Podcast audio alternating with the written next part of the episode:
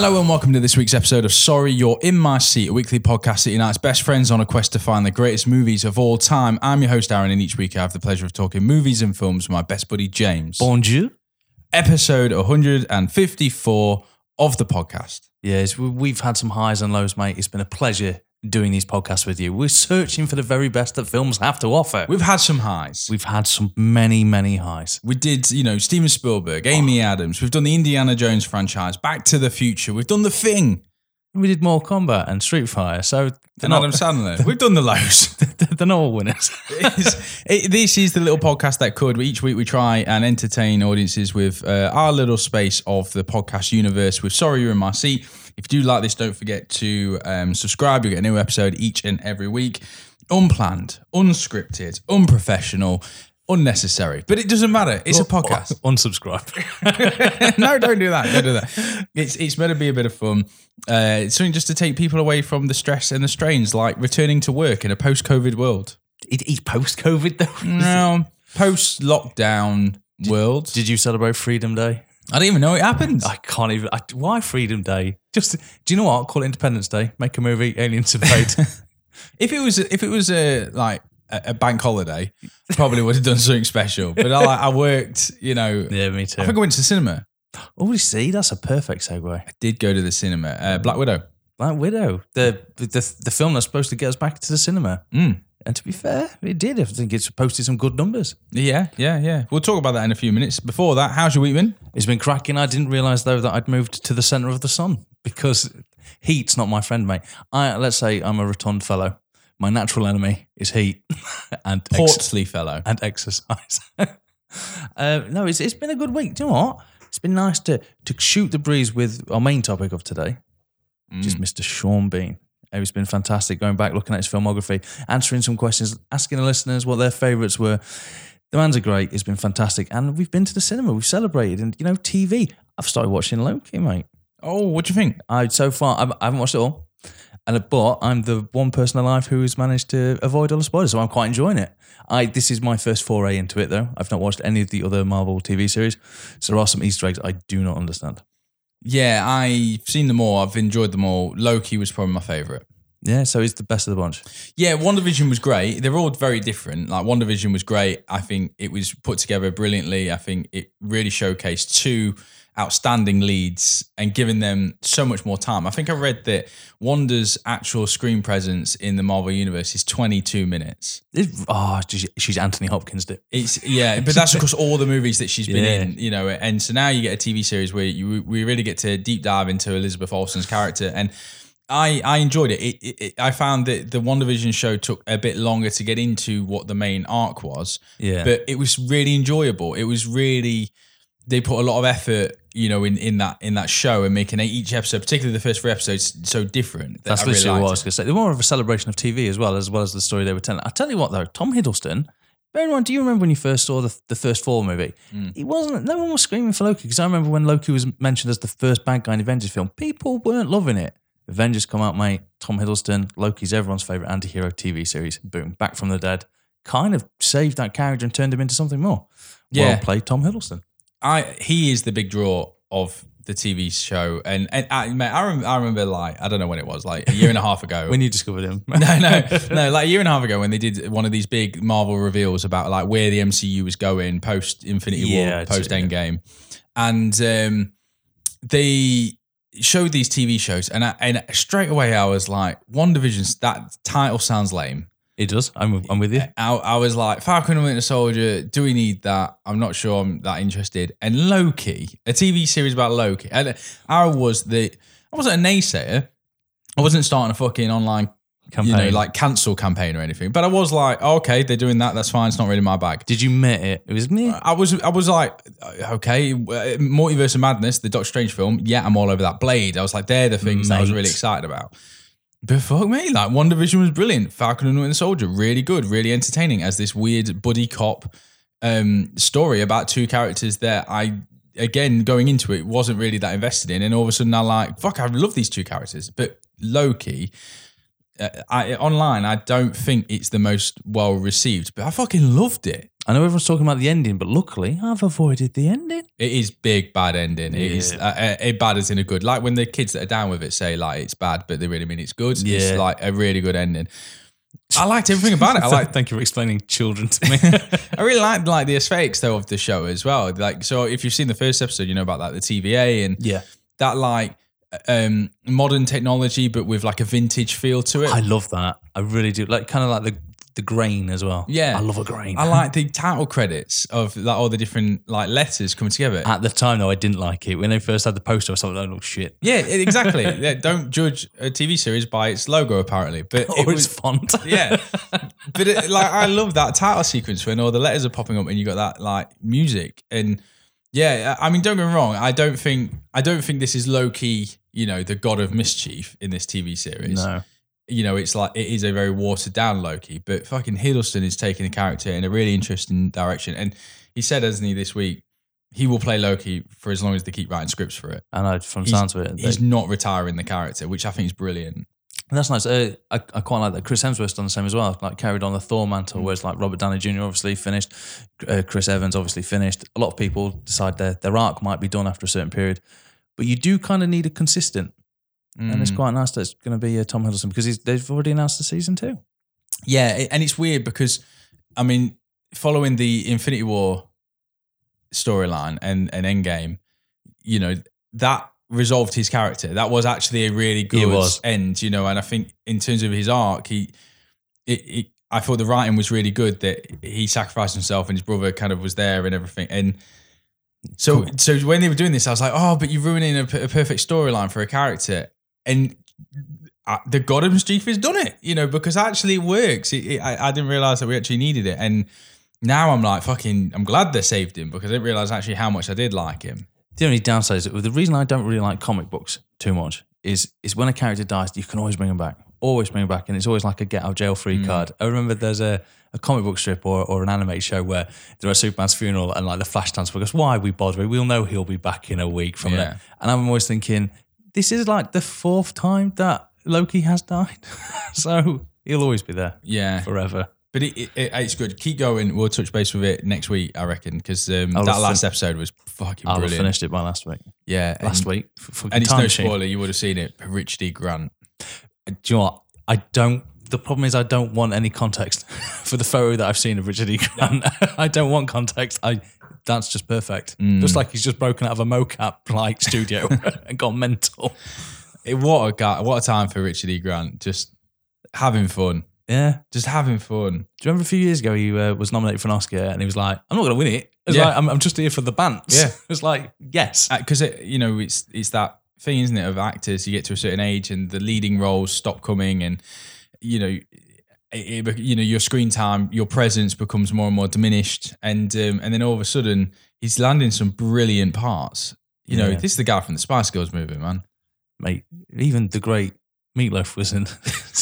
Heard they're remaking that? Not remaking. There's a sequel coming out. It's the Spice Girls movie. I, f- I swear to God, I hope it's about the drug spice, and it's mate, you could film that in Lincoln. No special Yeah. effects required. Just, just Saturday morning in the centre. just fucking Geri Halliwell gurning for nine minutes.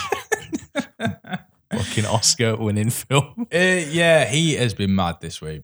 The Heat has been. I, I don't do well in Heat, James. No, you don't. No, no one does. It's not just you, boo. I've been sweating in places that I didn't know I could sweat. I will sweat. Oh, it's terrible. But it feels a bit cooler today, so there's feel a silver, bit silver cooler. lining. Um, went to the cinema. Yeah, you did. Now, off the uh, back of you telling me you'd seen Black Widow, I was like, I'm going to go, going to go watch it on my Todd. I like the cinema on my own. Air conditioned. I'm like, I'm off. Yes. Fucking saddest thing, though. I bought a pick and mix. Yeah. It's so sad buying a pick and mix when you are going to the cinema on your own.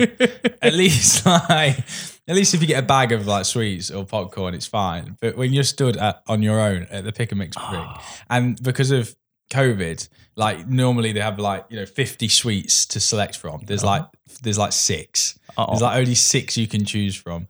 And there I am with my little fucking spoon, shoveling them into my little cup.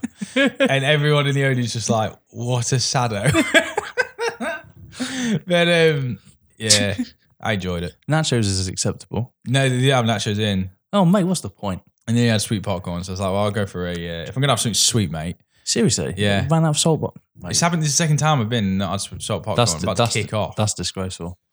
But you know, I sat there in my favorite seat in a massive screen in an air conditioned screen with a pick a mix to sit down and watch the return of you know talking about Marvel characters that had died. Spoilers. Natasha Romanoff, aka Black Widow, returning for a standalone movie that has been a long time in the making. Because is she the only, other than the Hulk, which is obviously in a weird, you know, yeah, it's in a weird universal Yeah. quandary, isn't it? It was like it technically exists, but ignore it. yeah. Unless we bring characters from it, then remember it. So is she? Is she the main? Is she the last one? I guess to have a standalone. Oh, obviously Hawkeye, Hawkeye. but he's got a TV series coming. of the original of the original Avengers, she is. Yeah. Yeah. And it's never really been explained, or at least I'm not aware of why it's taken so long. I believe it got caught in. They've been talking about it for a long time. Mm. I, I don't think, personally, I think it kind of makes sense after watching it. But when I was going into it, it's like, well, we know what happens. There's going to be no peril because of when it's set, because it's set just after Civil War, Mm. but before the events of the what you call the, the end game saga. So what you've got is you've got this quandary where you know nothing happens to Natasha Romanoff, but why is there a film? because you because you know nothing. Where's the suspense? Yeah. I suppose it's to introduce some characters that may now Which may now be introduced Florence into Pugh. yeah Florence Pugh is almost like a handover. Um, so we should say yeah, it does star the amazing Florence Pugh it has David Harbour, has Rachel Weisz in it, and it has Ray Winstone. You might not know that that's Ray Winstone from that accent, James. Mate, was that Ray Winstone? That was Ray Winstone. Flawless. I genuinely thought I was in a 30s, 30s like some sort of stereotype rom com. It's like, I swear to God, at one point, he just drank vodka. Just- He, yeah, he's like, oh, how how much Russian do you want? And he, he delivered the bare minimum. How much do you want me to act? just, I don't care. Right? It was get- nice to say Ray in a film, though. Yeah, yeah, we'll get we'll get to him in a moment. Um, this, yeah, as we say, is the origin story. It, it's part origin story. It's also a chapter of the Black Widow's life that I suppose we haven't seen that introduces some of her past, some of her dark secrets. It starts to explain some things that have been hinted off because obviously in the universe you get Hawkeye and uh, well Clint and um, Natasha keep talking about yeah. yeah Budapest or Budapest as she keeps calling it. Um, but in this, we do see her um, beginning her upbringing, um, the I suppose the academy that turned her into the super assassin spy that she is, a Black Widow, um, and then her taking on that corporation when she realizes that they are brainwashing and that they are manipulating and they are using these assassins to uh, for political gain. Yeah. A currying favour. I thought the film started really. I I I did, I did enjoy the film. I'm going to say off the bat, I enjoyed the film. I enjoyed being in the cinema. I enjoy spending time with a character that, like Loki, I didn't realize how much I enjoyed. It, it takes losing that person out of the universe to think. Well, actually, I did really like Black Widow. You know, she was Scarlett Johansson's character is very consistent. Do you know what? It, to me, it was like uh, putting on a pair of old shoes. Mm. Quite it- that you haven't worn in a while. It was just kind of like you slipped in. There was a moment where I was thinking, "Am I going to like this?" It was just like, "There's a reason why these shoes have lasted this long." And I know it's a terrible analogy, but stylistically, effortless, straight in from you know the other films in this in the series, coming on from like Spider-Man, Endgame. We're in this weird quandary now where we're starting to set up the next series of films because now that we have a shared universe and it's really working well, that's all they're talking about, you know. And I thought it was a great dip back in there. COVID, you know, we've all stayed away from the cinema, the big releases. They tried it last year with uh, with Tenet, Tenet. it didn't work. This one though, slip on your old shoes, watch this. And I'm going to talk about the stylistic. Uh, when they open up and there's a there's a small family in like Ohio, it? Ohio, I just you know it's going to sound really weird when it pops up with the words Ohio. It would kind of like put me at ease because I was like, oh, there's that font. I love I love a good font, mate. Judge your film by its font. Um, I say that every week. I, th- I thought it was quite nice. Stylistically, very good, well put together. I thought it was quite paced quite well as well. Like um, t- the beginning got me quite quickly. And what was really good is Rachel Weisz, who, oh, I'm so glad she's back on the cinema. It's been ages since I've seen her. And David Harbour. Oh, I'm already feeling this film. And two great kid actors. Yeah, And I always like off. You know how I hate kid actors. and I thought they were really good. So I thought the first 10 minutes, I was really getting into this film. I thought, this is a really good start. I know where I am. I know the characters. I kind of know where we're going with this. I'm in this film. Yeah. And I thought the first 30 minutes had this real Bourne feel to it. Yes. Oh, that's a good shout. So I thought, Sorry, I got very excited. No, it's right. It's you know, it's it's a it's it's part spy, it's part espionage, it's part it's like close combat in the beginning. There, there is a thing, there is a there is a trope in the spy world, and we were going to talk about Tinker Tailor Soldier Spy a few weeks ago, Yes, and we we didn't were. get around to it. But something lifted from that, and in this, and in so many, is when you're in a European city and you go to a rendezvous location, and it's like it's a uh, you know, an area with a courtyard, and then there's a little old lady sweeping on, on a balcony, and a dove flies up in the air, and it's Yeah. like, is it a double cross? You know, is it is it a setup? And this had those feels of like the Bourne Identity franchise and Taken, and movies that I love, like those that kind of dot around European cities and are. Um, like I say, gritty, like the punches land and they feel real, you know. And and I must admit, the longer the film went on, it went dangerously Mission Impossible and then James Bond by the end. And I think it tonally shift to more of those films, which I was less interested in. I wanted to see a drama and a, with action set pieces. I didn't. I. I don't. I. I thought this was like a, a lap of honor for Scarlett Johansson to really show us this character Yeah. in in dialogue driven scenes that which then broke out into some hard hitting action but maintained a like a drama feel to it. Her and Florence Pugh are the best scenes in this film. Yeah. Um, you know, the the the sistery relationship, the I love the familial bond between all of them. I think they do such a good job, and it's quite effortless. Now I'm a big David Harbour fan. I think he's he's a sh- he's he's nearly a show stealer, but Florence Pugh is so good. Scarlett Johansson, you can tell, is having a role, uh, fun in a role. It might be the last time. Rachel Weisz, she's brilliant. I love her. I'm with you. I do. you know I've I thought we'd separ- I thought we disagree on this. The set pieces, the comic book set pieces. There's a scene where like the big action happens. Pulled me out of it so much because Scarlett Johansson, the Black Widow, is kind of like the wet work, the nasty one. The one that does the bad things for Shield. You know when they want to save the day to get the Hulk, but when they want someone eliminated, they you know Hawkeye, the ones the ones that trained to assassinate, and they weren't. They were just kind of like Superman. They were just like doing everything. It was like I liked what they were going for.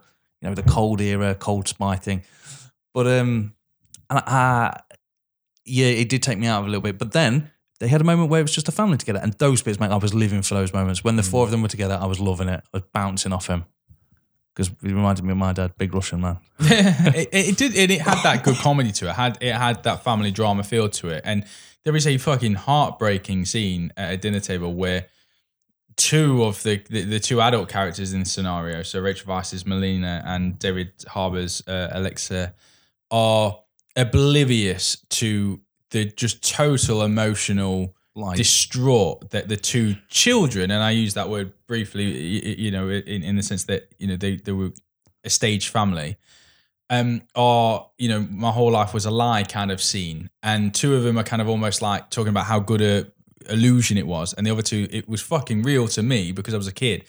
And there is a set piece in the middle of this movie that I thought that is really good. Like Florence Pugh is outstanding at just having she's very much like Rooney Mara in that it's it's an actor and, and I think Amy Adams who you just want to reach in and be like it's okay you know because it's just so emotionally driven um and then yeah you're right it, it, it kind of took me a little bit out there and it's no spoilers if you haven't seen the movie but you know there, there are scenes of like jumping out of planes and Yeah. she's human she's not the Hulk she's not Thor. yeah. you know she's not got Iron Man's suit She's not got like she's not even got like serum. Like No. she's, just like you, we trained you to be a ballet slash serial killer. Red, very Red Sparrow. Yeah, If- exactly. If, if you're a Russian spy, you've got to do ballet and kill people.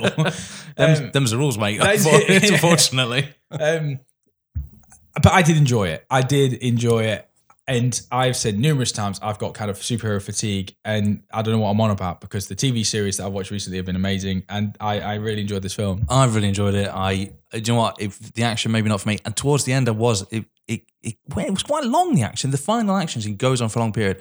I do think Marvel had that problem where they don't do villains very well because Ray Winstone was not very good. Nah, And I like the idea of uh, Taskmaster has the abilities of all the Avengers, kind of like it's it's the weakest Avenger. Well, not Hawkeye, the second weakest Avenger against all the Avengers. But that that didn't really pay off.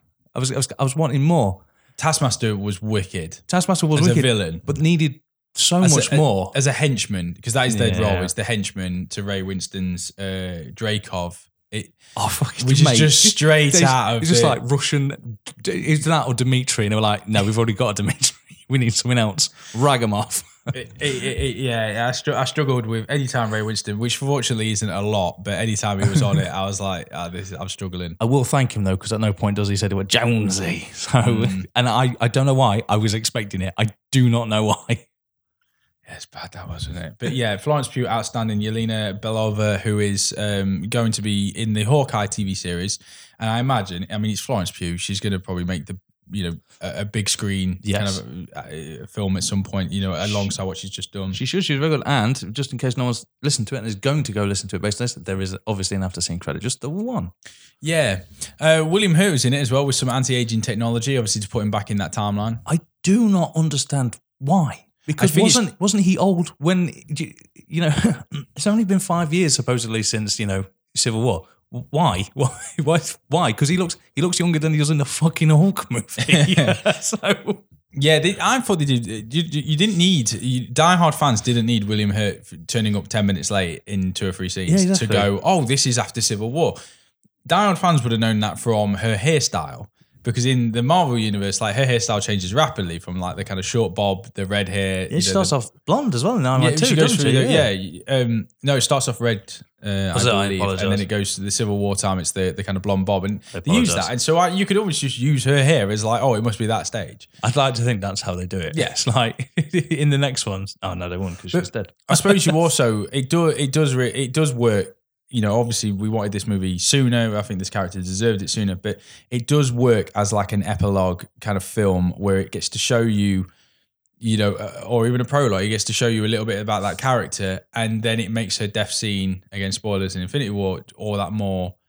I suppose Poignant. grounded, Yeah. and and also the fact that her arc is complete because we get to now see, you know, what she did, you know, and how she resolved her demons and and her backstory. I think it's also a good way of framing the end of one phase because we we watch you we all, all these TV series now helping set up the next phase. Um, everyone's they're leading. You know, you they've released the names of the films that are coming up like uh, Multiverse of Madness, so we know the multiverse is going to be in it. We thanks to Loki. I assume not seeing the ending, but knowing the ending of the other ones as well, we know that there's storylines like going into phase two, if you will, or no, Phase four, phase it four. Sorry, they're going into phase four.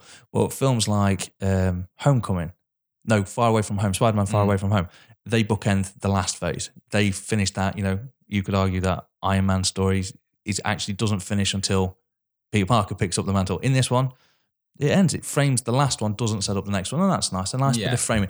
Uh, and well, well, uh, Florence Pugh definitely. I thought she was. I stole the show, and I know you're a huge Florence Pugh fan. Yeah. She even nails a Russian accent, which let's be honest, not many people did in this film because Russian, I think, is one of the laziest accents it's- people ever pull off. I thought she was quite good. Even David Harbour doesn't pull off the greatest Russian accent. No, David David Hart. I mean, all of them slip out of it, don't they? Yeah. And go a bit American as well. And and but um, yeah, I, I don't know. I don't know any Russian people to be like, is that accurate? I imagine it's not overly great. Um, I suppose it's like when people do like a Cockney Dick Van Dyke London accent. It's like, yeah, Fucking nailed it, mate. good movie. And it, I suppose this also shows that Marvel, not that they need to, but they can go back in time in their timeline and show, oh, this happened in Yeah, you know Hawkeye's gap year. yeah. You know, here's a here's a here's a runaway story that's not addressed anywhere else in the in the universe, but it happened. Yeah, I know. It frees them up, doesn't it? Mm. Speaking of this quickly, the What If trailer, Yeah, yeah. animated series. I do you know what animation, bloody beautiful. It looks fantastic. I know that they're they're throwing like a load of different things. It opens up with Tony Stark not getting attacked in Iron Man One, being saved by Killmonger. It was like didn't see that one coming. A lot of different storylines. I'm really looking forward to. it. I think it's going to be so unique and different. One of those, I think, it's actually a show that will make me want to get Disney Plus. Mm, So uh, you know, it's going strong for Marvel. When was it not? mm, they need that money. They, they, they- mate, Disney's going down. I I watched a TV series this week. Oh, what did you watch? I watched uh, before we get on to obviously Sean Bean. I've got some movies as well this week. I I watched a seven parter that's on Now TV Okay. uh, called Mare of Easttown. Oh, I've not. I've not even heard about It this. stars Kate Winslet Oh, now I know why you watched it. and Evan Peters. Now I know why you continued watching it. Oh no, Kate Winslet is fucking brilliant in this. No, I know. I know. She, she, she is. That's why you'd start Mm. watching it. And then Evan Peters, who I love. Oh, Evan Peters was really good in this. Yeah, um, it, yeah, it's a seven part, very much in the vein of things like True Detective. You know, it's a Wait, let's end this podcast now. Yeah, I Go no, watch that. seriously, I'd say watch it. It, it. It's really good. It's like um kind of complex character in a, in a in a kind of sleepy Philadelphia town where this murder happened a year previously, and the cops got nowhere with the investigation, and now so another young girl has died. Cops are fucking useless, aren't they? well, In it's just that there, it's just that there was no nothing for him to go on. There was no evidence left at the crime scene, and it was a you know it's still open, but there's no new evidence has emerged. And another uh, girl uh, uh, is is murdered in this, and so it kind of reawakens an old case Yeah. as with a new case, and it's one of those it, it- like Broadchurch. If you ever watched that with David Tennant, Yeah. where you on the first episode you see the event, and then your next six episodes are showing you different versions of the view and- event. And yeah, and this person's alibi doesn't quite work out, and every episode points you in the direction of someone else, and then when it resolves, I find it very entertaining and Was it- engaging. was it? I've noticed when you get certain things like this, it's either a really crap, like they've just pulled the answer out of their ass, or it's Broadchurch, where you're like, they did such a good job with red herrings. I never even thought, but the the villain, if you want, the murderer, It is makes that, sense. Yeah. it's a bit Cluedo, you know. So it's like, oh, there's the priest. It could have been them with the candlestick, and oh, and there's the there's the jealous neighbor. Oh, and there's the person that no one in the town likes who's got a van. It could be that person. there's there's the criminal. It- yeah, it does. Yeah, it never is. Here's, here's the person who, who got out of jail for uh, assault. You know, and and it, oh, it could be them. And it does it does point you in the direction of various people. But all the clues were there for you to figure it out. And at the end, the reveal is it is good. I was like, oh yeah, that's really cool actually. And it's not one of them. This is going to sound really weird. Like it's not one of those where they're solving a a pre-planned, calculated murder. They're in, what makes it harder is they're planning a a heat of the moment, um, rage filled um, murder that is like.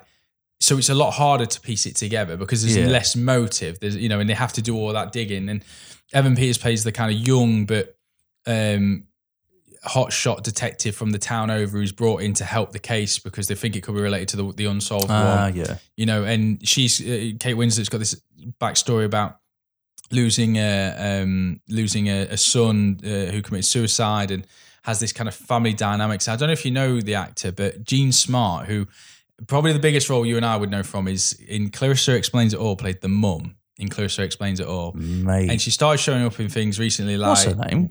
Jean Smart. She's turned up in um, Watchmen recently as one of the FBI agents who then may also have another character in it. Mate. But Jean Smart is in 24. She plays the And first Jean lady. Smart. And who did she get with in the end, mate?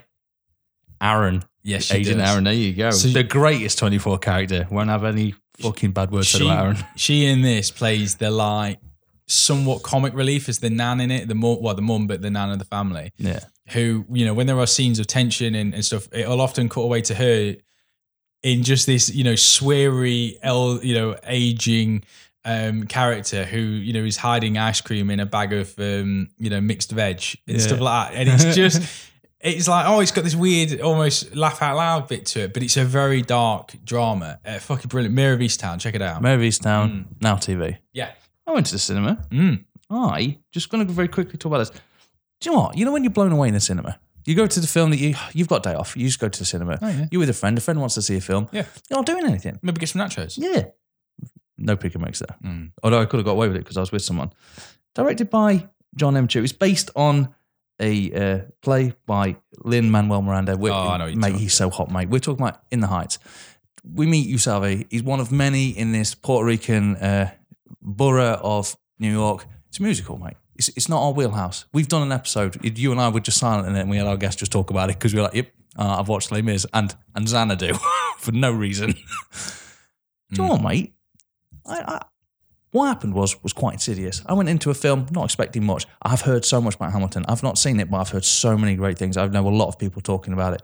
I know it's hot. I know it's still going on. I know you still can't get tickets for it. I know it's one of Disney Plus's biggest things. It's what they call a subscriber getter. People want to see Hamilton. People love uh, Lin Manuel Miranda. He's hot. Mm. So I went in there, no expectations, mate. I came out of that humming tunes. Great film.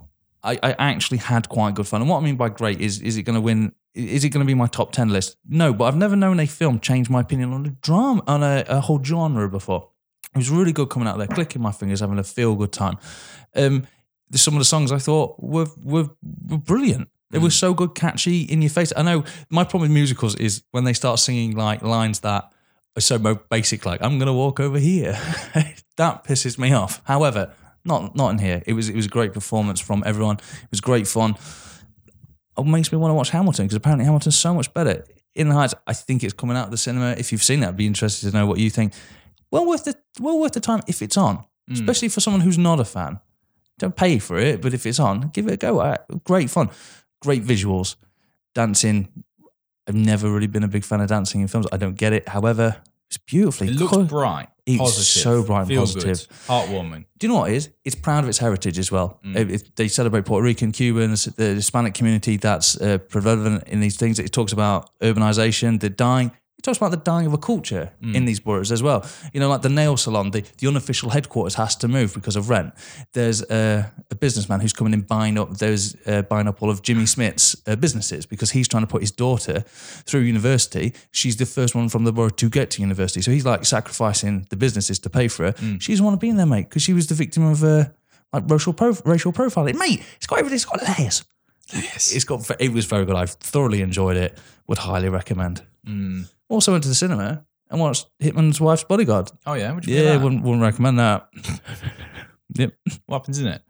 This have you seen the first one? Yeah, yeah. The exact same thing, except for somehow they've got Morgan Freeman in it.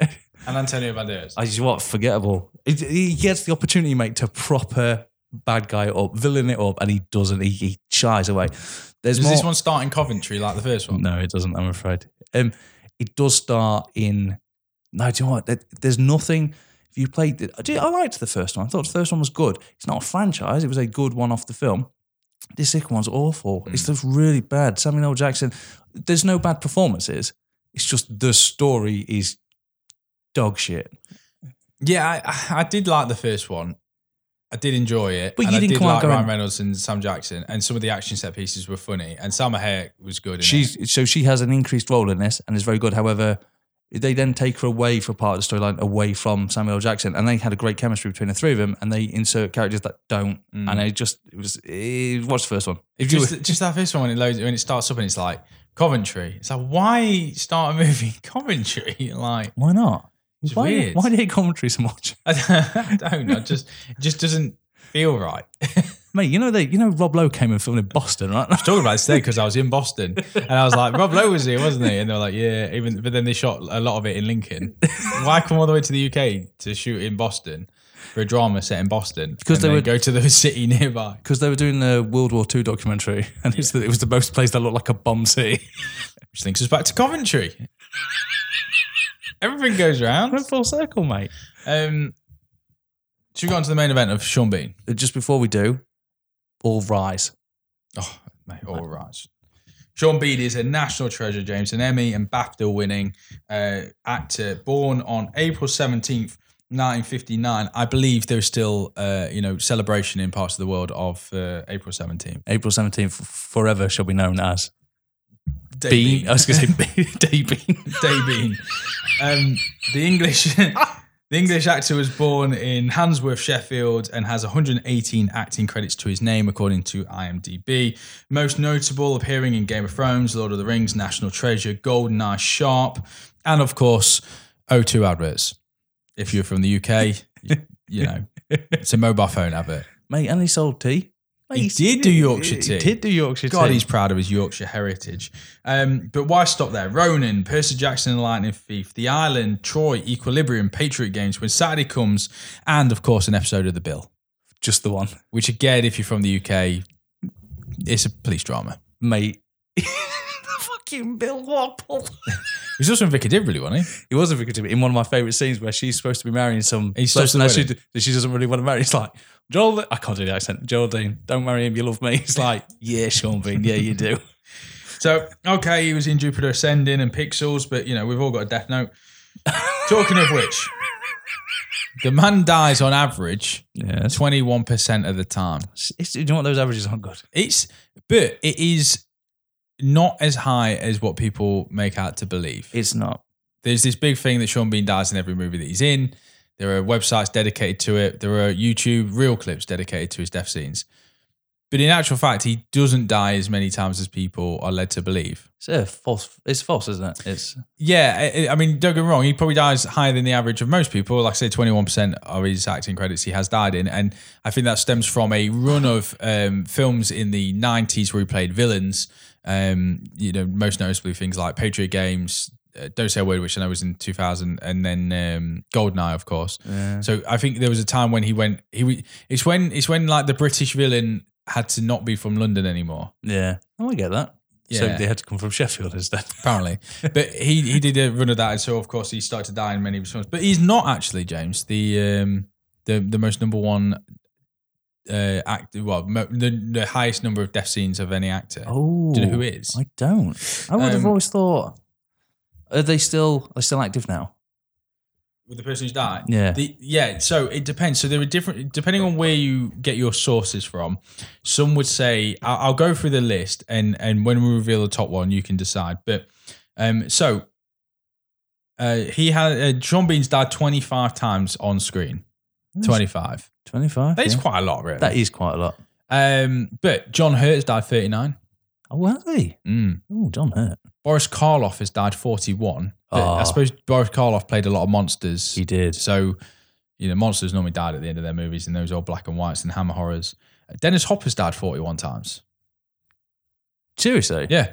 I, did, I wouldn't even have thought of that. Uh, I think a lot of villains. Lance Henriksen's died 51 times. But then again, a lot of TV shows. A lot of shit films as Yeah. well. Um, Christopher Lee is the one that they normally say is the top Yeah. spot. But then again, the guy did like 200 appearances and again has a wealth of um, horror films where he uh, tended to play the villain. But yeah, 60 deaths, uh, Christopher Lee. And he's on most lists, he's, he's considered the top. But there is one person higher than all of those. So Christopher Lee's done. Do you know what? I could only think of Christopher Lee that was more than him. Danny Trejo is 65. God, that's fucking, that's a pull, isn't it? But the I think where some people discredit Danny Trejo is because he's often, or in some of his earlier career, was often just a gang member who gets Yeah. shot in a scene and, and wasn't, I suppose, leading man or or or top build person, which Christopher Lee would have been. Um, so Danny Trejo, technically on film, I think is the highest. oh, fuck it. Sean, can fuck right off then. Yeah, so show me it's not. yeah, But um, do you know what his favorite death scene is? Game of Thrones. Nope. Patriot Games. No, it's Boromir. I guess it was he was a fan of the books, wasn't he? Hero's death, he says. Yeah, he is a hero's death. and I always Blowing thought his was- horn like a pillock. I was thought in the second because uh, so his brother Faramir is a twin in the books, I believe. So I thought I thought they were just going to bring him back, Yeah. and then they didn't. There was another actor in, and I was like, oh, fucking Sean Bean. He's like he was the guy I knew from Lord of the Rings. my my favorite thing was in the extended version when they come back in the second one. He's just like, oh, Sean me, what happened? Oh, yeah, he died. Yeah, I remember that. Oh, what a waste of time. well, he's been shot, stabbed, and hung. But also, I'm going to name some films. I want you to tell me how he died in these films. Okay. All right, a little bit of a quiz. The Field, Death by crow. Death by Cow. Oh, shit. I'm sure there's a crow death in there somewhere. Yeah, yeah, herded off a cliff by cow. Have it's happened, James. Oh all right? Okay. When you're in the Yorkshire Moors, anything can happen. Do you know what I want to do a movie about about the aftermath of other movies? And he's just like being the medical examiner. He's just like, what happened here? Fucking, it's just like he's late for me, and he's just like, you know what? Fuck it, he herded. I mean, someone, someone online, someone listening right now is probably going, well, he probably died from the fall. No, he died from the cow. all right? Patriot Games. Harpoon to the head. Impaled on an anchor. Shit. So, Oh, that's that's fucking gruesome. I watched that the other week. yeah, so um, still has a scar or has a scar from this uh, scene. Harrison Ford actually lamped him with the with with the hook. So he has a seven inch scar apparently above his eye, which they actually then incorporated in TV shows like Sharpe. It made him look like a veteran. Yeah. Um, but that is actually this is so this again comes back to the the I suppose the legacy of Sean Bean dying is that. Uh, he he had to film three death scenes for this. So the, he he actually was drowned. Harrison Ford drowned him. He come back to the UK, and they were like, "The, the ending don't work. You got to come back." And so he went back. He flew back out to America, and in the second one, they smashed his head in. So he just beat his head to a pulp kind of thing. And then he was getting ready to leave America, and they're like, "It still don't work." So on the third one, they they impaled him on an anchor, and like, "Yeah, that'll do it." So yeah, three Or three deaths. Harrison Ford was genuinely trying to kill Sean Bean. so That would make a great documentary, wouldn't it? um, Goldeneye. falls to his death, doesn't he? Oh no, He falls but survives. He technically gets crushed by an antenna. Antenna, yeah. Because that don't make sense. He falls so far. I, I love that golden age of, of Bond where it's like, for England, James. no, for me. I just, I just love it. I love it how like the callback of it, so someone at the back of the cinema might have gone, ha, he said that at the beginning. it's just, it's brilliant. James Bond writing is fucking brilliant. Um, the Island, Oh, 2005. um, I'd like the island as well. I don't know. Crushed by a bookcase. No, he uh, shot through the neck with a grappling hook and then hung. Fucking hell. And, Was that like a 12? it's, not that, it's not that high. no, with the, the island. I mean, Scarlett Johansson, full circle, Ewan McGregor. It's, it's the it's the it's the Michael Bay paradox in that there are There are a few ones. Michael Bay films that I do actually like, and it, and it kills me to say it.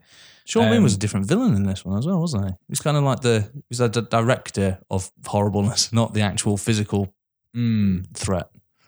yeah, he was the the I suppose the scientist, the architect Yeah. of harvesting clones. Yeah. I was like that. I did like that movie when um, when Ewan McGregor, the clone version that you follow, meets Ewan McGregor, the rich person in it, And you he's a prick. and he's just yeah, and yeah, I like it. There's a scene where they harvest Michael Duncan Clark's organs, and I, I hated that. Mm. Uh, when he's like screaming, and it's just, oh, even as when I was younger, I was like, oh, shit. Oh, Mm. shit the bed. um, Black Death. Death by Crow. No, pulled apart by horses.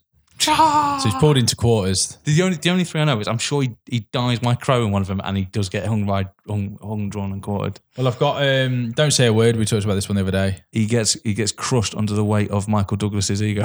yeah, buried alive. Um, and far north, Death by Crow. frozen to death.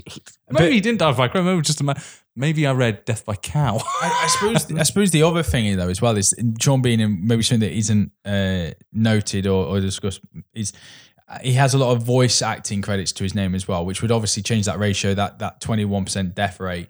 You know, he's narrated Civilization. He's done Hitman. He's done um, some of the Lord of the Rings uh, extended or or expanded stories, I guess. Um, Elder Scrolls. He's done a lot of narration as well. Yeah, that he would has. add to his um, to his acting. That was such a good mate. How do you start that talking to you talk, he's the first Oblivion. You, you're talking to Patrick Stewart, and then you end it by talking to Michael Sir Patrick Stewart. Sean Bean. You didn't play an emoji poo for nothing. All right, Sir Patrick Stewart, please. Sorry, just let me add my notes. Um, he played a poo.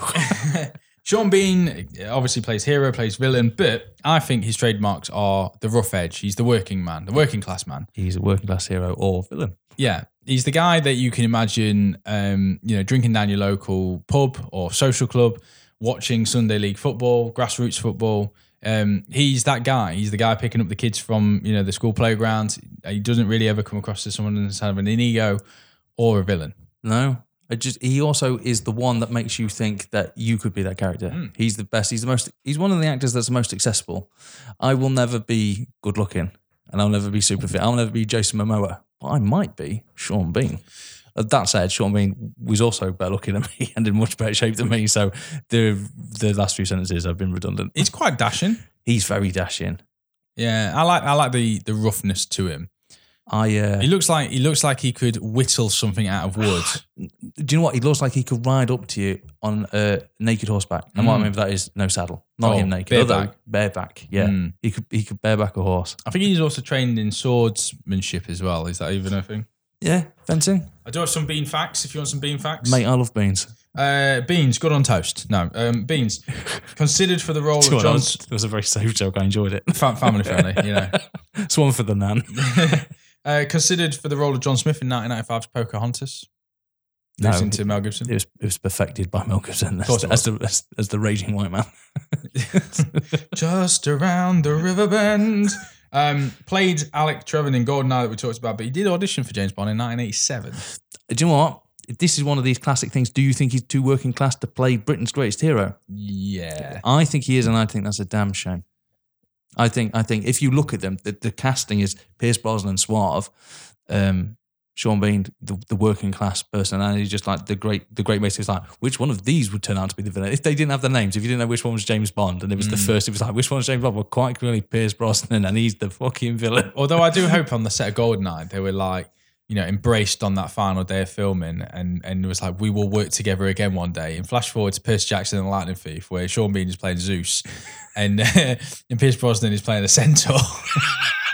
It's a sentence you never thought you'd hear. no, no, it's weird. That was wasn't it. Films have changed. Films have changed. Pierce Brosnan as a centaur is glorious because the the chest carpet, because that's what I'm calling it, James. It's not hair, it's a carpet, it's a rug on that man's chest. Blends so well into the horse legs. It was a good mix. I've got a question though. Does he play a better centaur or a better man's head on dog in Mars Attack? well, you know, which, there were, which hybrid is he best there, at? there are some roles that, you know, Pierce Brosnan was just born to play, wasn't there? One of-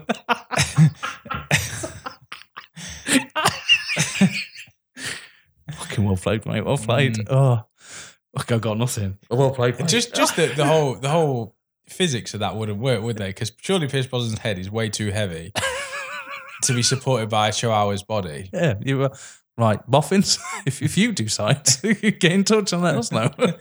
You know, other people out there that are trying to work out like who the Zodiac killer is or, or how you get the gold off the lorry at the end of uh, Italian job. Yeah, Stop what you're doing. Stop what you're doing. How's Try and figure this out.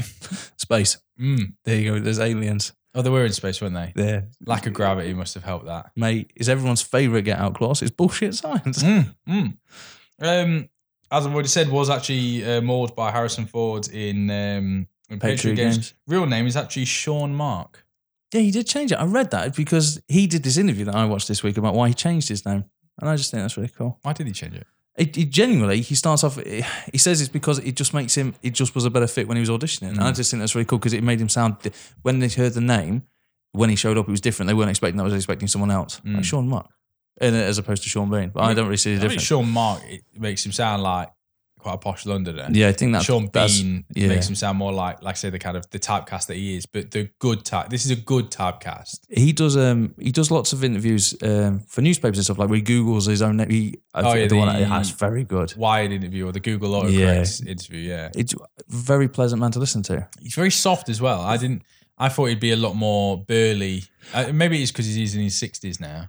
Uh, is he? Yeah, Oh, that's sad. Um, what I like about him is as well is that he's as a he's quite approachable as a human. Like he doesn't. There's no like awe of stardom. Like if I could buy him a pint, Mm. you know that sort of thing. He's quite. He looks like he'd be quite accessible. I know he lives in Hollywood and he's not. He's fucking Sean Bean, mate. Can you remember his Make a Wish advert they did? No.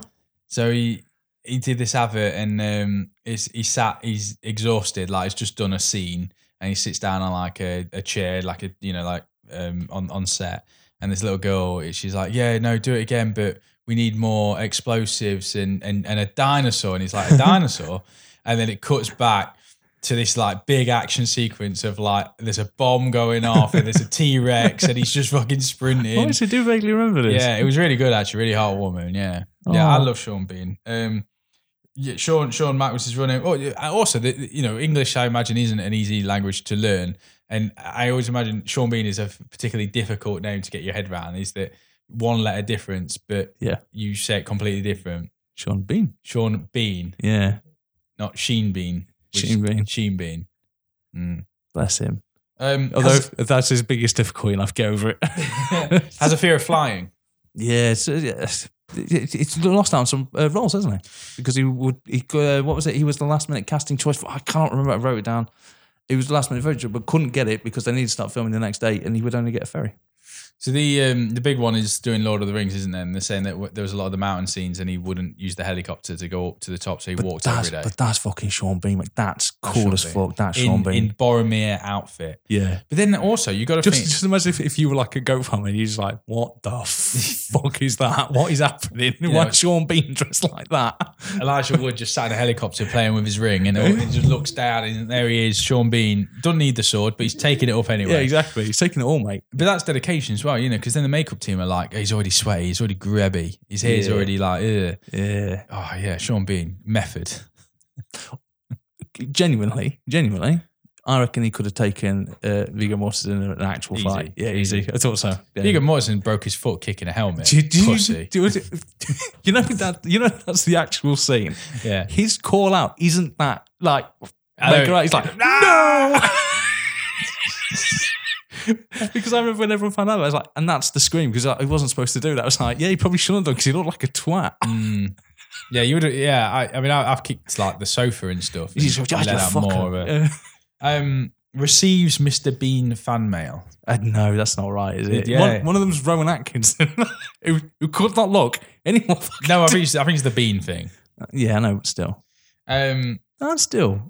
has and James, you may need to explain this one for because our, our second biggest audience base is American. Yep. He has a hundred percent Blades tattoo on his shoulder. So uh, Blades is the nickname for a football team called Sheffield United. So Are they a good team? they are. How big are we in Sheffield? Yeah, all right. yeah, they're all right. Um, Yeah. yeah. So he's a big football fan, mate. And then uh, he starred. He starred. And do you know what? That was one of the favorite things about when he made possibly the greatest British movie of all time, When Saturday Comes, because he got to he got to play for them on the big screen. I forgot about the whole trouble with alcohol bit in that film, which is quite an integral part of that You movie. watched it, Yeah, yeah. mate. There's so much. Right, good. There's so much Britishness in that because you've got. I forgot Pete Postlethwaite was in it. I was like, fuck me. Who, who, and that was a good call this week on social media when you put out Yeah, is we- Sean being like the quintessential British actor. There was Han Solo said, Said uh, Pete Pete Postlethwaite. Postlethwaite is a great call actually. It was a great call because then it just made me. It made it tickled me, mate. You've got so he. He's a child. He doesn't excel at school. He wants to play football. Headmaster says you can't play football. His brother's like, you can't play football. So what do they do? They go have a pint. His dad's there. Dad beats them up. Fast forward a few years later, he's not playing football, mate. He's working at a brewery. He's out playing for a non. He's playing for just like a pub side. His his kid brother down the pit, Down pit. down pit, collecting uh, collecting famous famous. Uh, oh, I I really liked them as well. Uh, match day uh, journals. Mm. What do you call them? You know what I mean. Yeah. Ticket, you know, the programs. Program. I know words. I haven't been to a sporting game in ages, James. Um, so what happens is he gets he gets headhunted by Pete Postlethwaite. He gets to a non-league team, mate, and then there's a tryout. There's a possible tryout for Sheffield United. Now this is where the story kind of breaks down because he's also meeting he's get dating this girl. His dad's a dickhead. Every every Britishness, all of the Britishness, mate. And here's what happens: is the day before the big trial, he's out with the missus, and his lads are like, his friends are like, have a drink with us, and he says, oh no no, but doesn't tell them the reason why in case he's embarrassed. So he gets pissed, shows up hungover, doesn't get the trial. Kid brother dies down mine. Turns out his dad's been stealing the programs and selling them because he's behind on the rent. Mate, there's no more Britishness. The only way it could be more British if there was a fucking strike. Playing the pools. Playing the balls. And then it doesn't matter, mate, because, you know, he gets called up. Of course he does. Mate. Sean Bean. Why wouldn't you? Guess who they're playing in the like semi final? I can't remember if it's quarter final or semi final. They're only playing Manchester United, the bad guys. because the. Manchester United, they're the, The Red Devils, mate. mate. The Red Devils playing in blue, but don't worry. and do you know what? Comes on, Mm. gets a yellow card straight away. What is he? Vinnie Jones? Hey, mate, ooh, nice. Oh, no. Eh, you know, he's sad. He's not got it. He's not feeling it. He looks up into the stands and who does he see? When Saturday comes. Sees his brother just just having a pie. just looking at him going, all right, kid. Pat of Bovril. Mate, you've got to have a bother at football go. and then he uses that power of, of Ghost Brother to, to, to win the game, scoring a penalty. It mate, he's a hero. Let's- it's the most British film ever. Let's not talk about penalties, James. It's a sad state of it. Hmm. Mate, if Sean Bean had played in that game. Substitution at the end, Sean Bean, Harry Kane. The the uh, when Sunday comes, it, it There is a sequel. itself. There is a sequel coming out. is it? Mate. Fuck off, is there? when Saturday comes, the sequel. it, what it's going to be is, I'm sure I've met, I'm sure someone told us when we talked when the last time we started raving about how great when Saturday comes on. Someone told us there was a sequel coming out. I'm sure they did. Um, it's got to be England versus Germany in the final, and Mm. it's got to be. He's come out of retirement because because COVID's wiped out the England team, so they've got to go. Well, right, you're having him as player. I was having him as manager. Oh, he's quite clear. He's quite. physio. He's quite clearly got to be a manager. He's definitely got to be the manager. But there's only one way he has to take the final penalty, and there's a bomb in the ball. it's it's going to go off on 90 minutes. it's the last kick of the game. Oh, he'll die or the world will, mate. It's the greatest thing. He's. I know you want to be him the manager, but he's got to captain England to beat Germany. It, it's the natural progression of Sean Bean's life. it's the only way it can exist. I mean, you look at his early career in, in terms of UK heritage. I mean, you know, Inspector Morse. We talked about the Bill earlier. Um, Lady Chatterley, Mate, there is, there Black Beauty. there was like 60% of our audience going, eh. I know that's why I want to get onto some big, big hits. Ronin's amazingly early in terms of I never realised how early it was until we were looking at it this week. Yeah, playing Spence. I know he doesn't have the biggest role, but he does have a, a formidable role. It's it's it's you need it in a storyline. Mm. The betrayal, the the liar, the unconvinced, with some big names. I mean, there ain't Robert no Niro, man. mate. That's that's probably like the biggest star at the time as well in the history of the world. And Sean Bean's just playing up opposite. Yes, and it's got it's got uh, Skarsgård in it. It's got big Mm. names. Never really, never really, as a kid, never really underst- appreciated Ronin.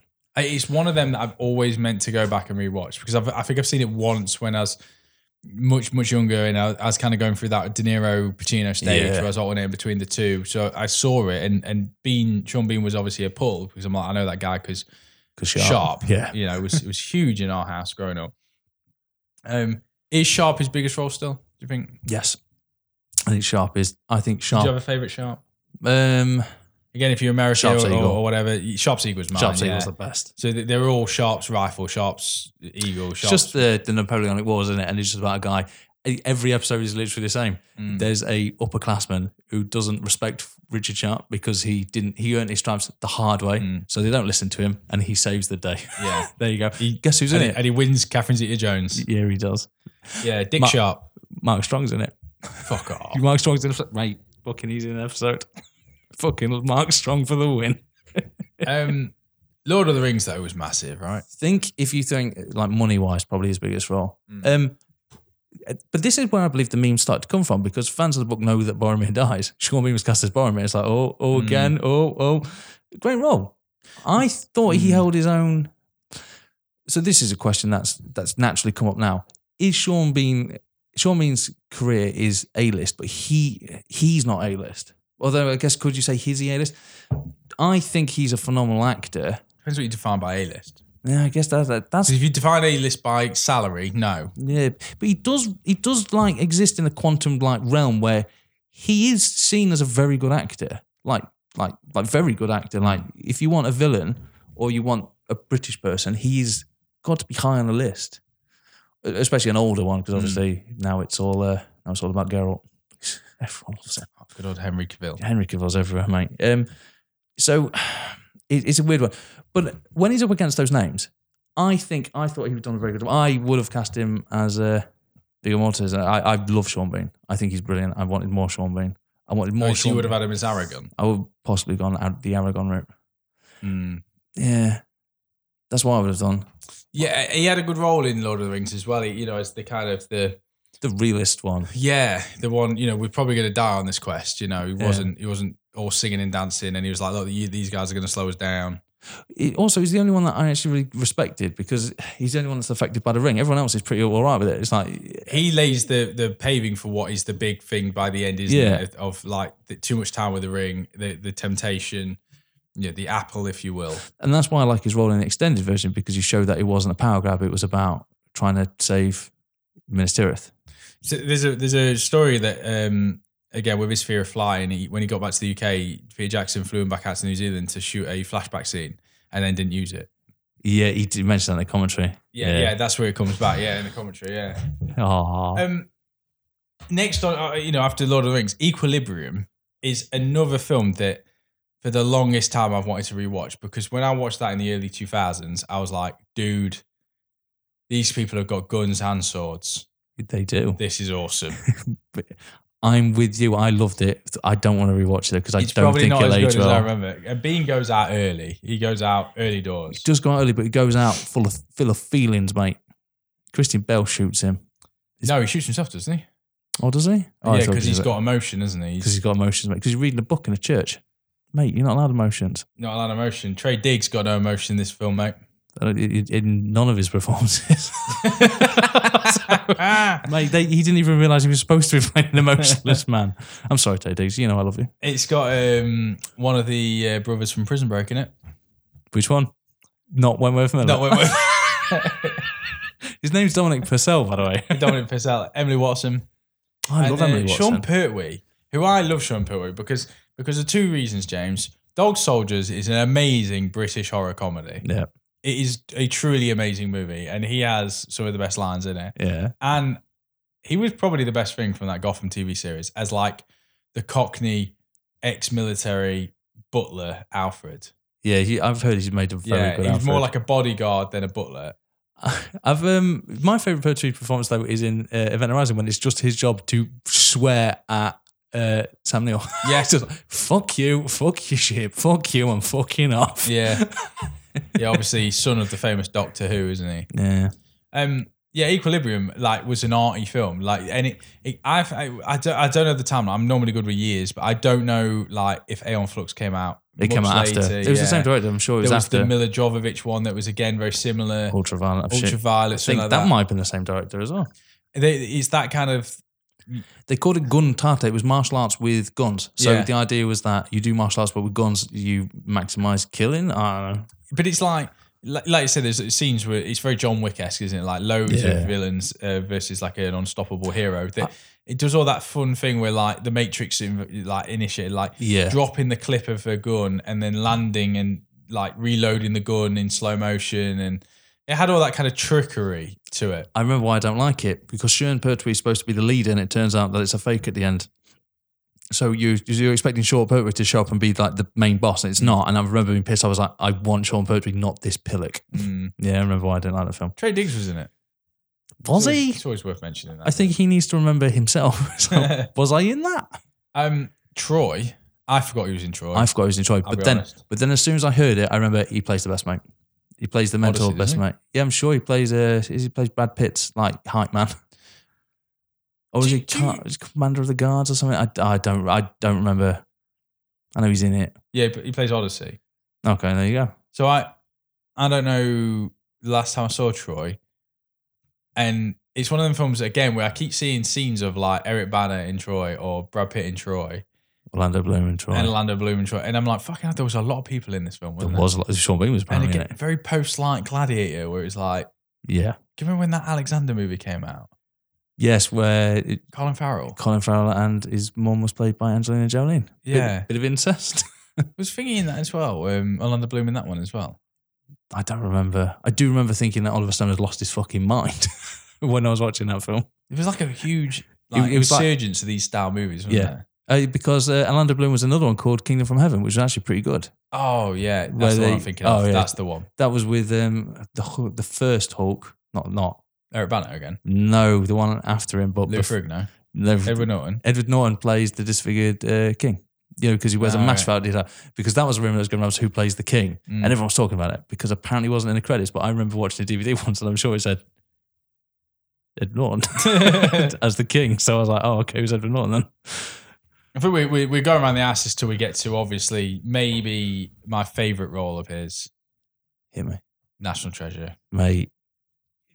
Do you- Villain. mate, but against a very energetic Nicolas Cage. Yeah. And, you know, he, he, he, he uh, abandons his Yorkshire roots and goes Mm. proper Dick Van Dyke. He's like, I'll play English villain.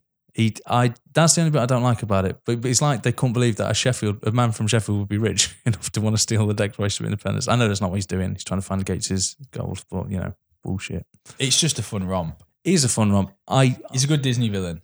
Th- there's always a scene that I'm always really upset that's missing from National Treasure. It's the scene where Sean Bean goes to Nicolas Cage and goes, "I would like to fund this, please." And just the conversation must have been brilliant. He was like, "I've got this theory, Sean Bean, of all of this stuff," and then Sean Bean goes, "Yes, I am in."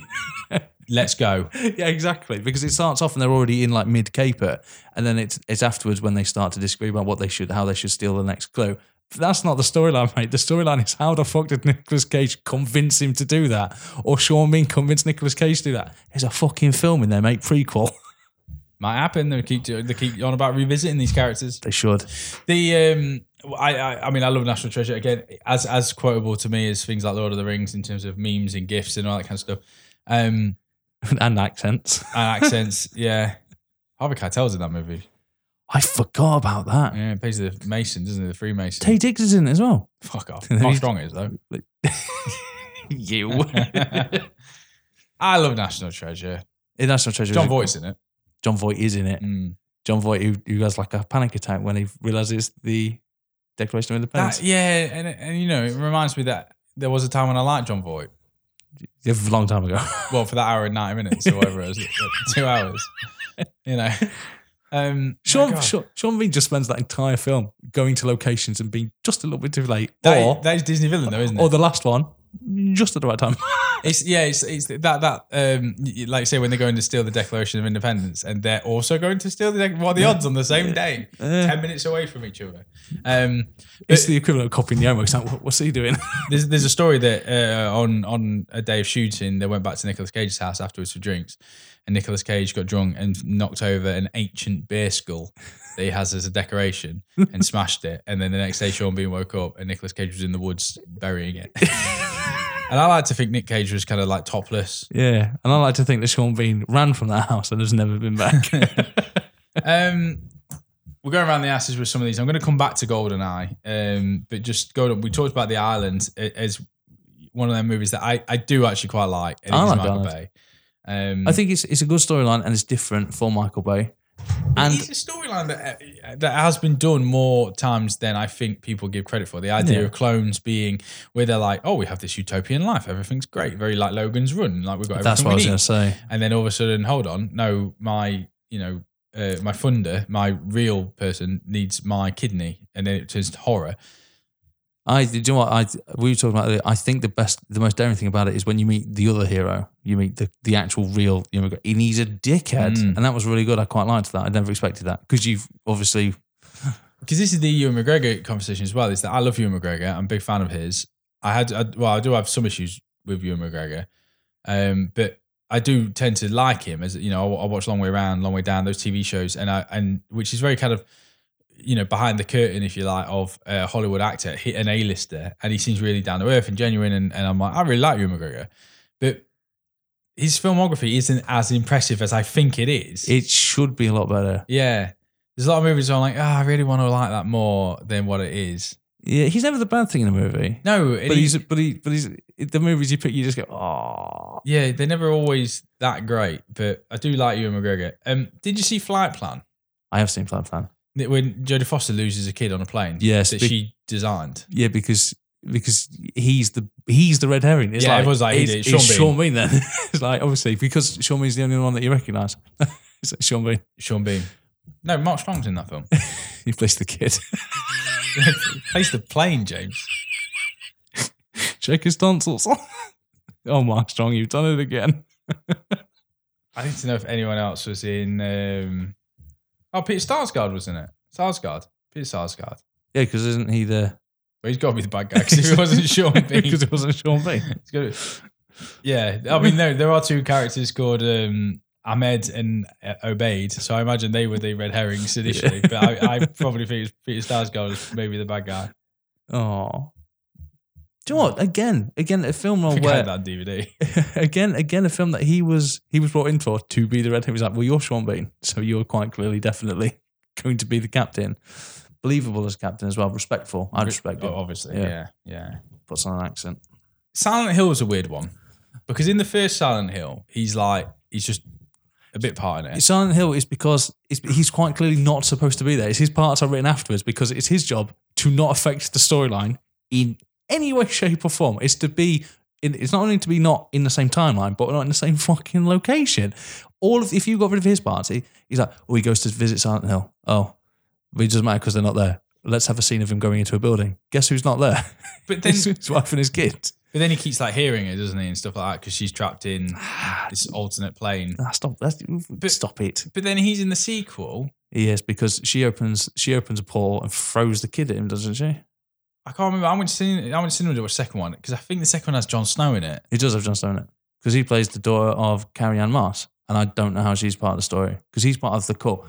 Now the problem is I've never played Silent Hill game, so I don't know what it is I'm talking about. Silent Hill was really good. Like the Silent Hill game was very No, much you were trying to find Oh, your. I saw it. I still don't understand why they're not Silent Hill. That kind of visual, that kind of storyline Mm. on today's like games console would be like next stage brilliant, be phenomenal. It- Mm. I kind of guess it would be Resident Evil now. However, the films, mate, and I I know a lot of people choose to die on these. oh, They're dog shit. They're so bad. Like I say, Sean Bean's redundant in the first one. In the second one, you're right. Uh, Jon Snow's in it. He plays the daughter of the lead courtist. I don't know how I know son. this. He's not a daughter, is he? Oh, sorry, he plays the son of the leader of the cultist, and it's his job to bring this girl back to Silent Hill. But it turns out he's a, he's a good guy. And- yeah, but, Sean Bean's got but- a more credible but- part in the second one. Does he? But he's not the same person as in the first one. Oh, I thought he was. So I thought he was, but then when I was looking at IMDb, it's a different name. No, it's because to get away from the cult, he's changed their name. Change the name, right? There you go. Fuck me, why do I know that? For a I film, I, remember think I've watching the seen second. I remember watching the second one in the cinema, not being a horror fan, and leaving it going. Actually, that was more entertaining than I thought. the first one, or second one. Second one, because the first one, I don't know. I could be completely wrong, but I thought I read that the first one they changed at the last minute, and it was something like he was supposed to go in to Silent Hill. I believe they wanted role. Rever- no, I thought the studio wanted a recognizable actor, I and that's it, why his it, parts were in it. it was going to be like the game where you, it's the dad trying to I th- find this kid, th- and they changed it to I, I could be wrong. I think the director wanted to do the mother Mm. because it was a story about mothers and daughters, as opposed to the Alyssa storyline Yeah. that they have there. So that's why they chose it. But then the studio was like, no, you need a you need a you need a, a bigger name. So Sean Bean was inserted, and that's why all of his set pieces, all of his stories are well out of place because they were shot afterwards.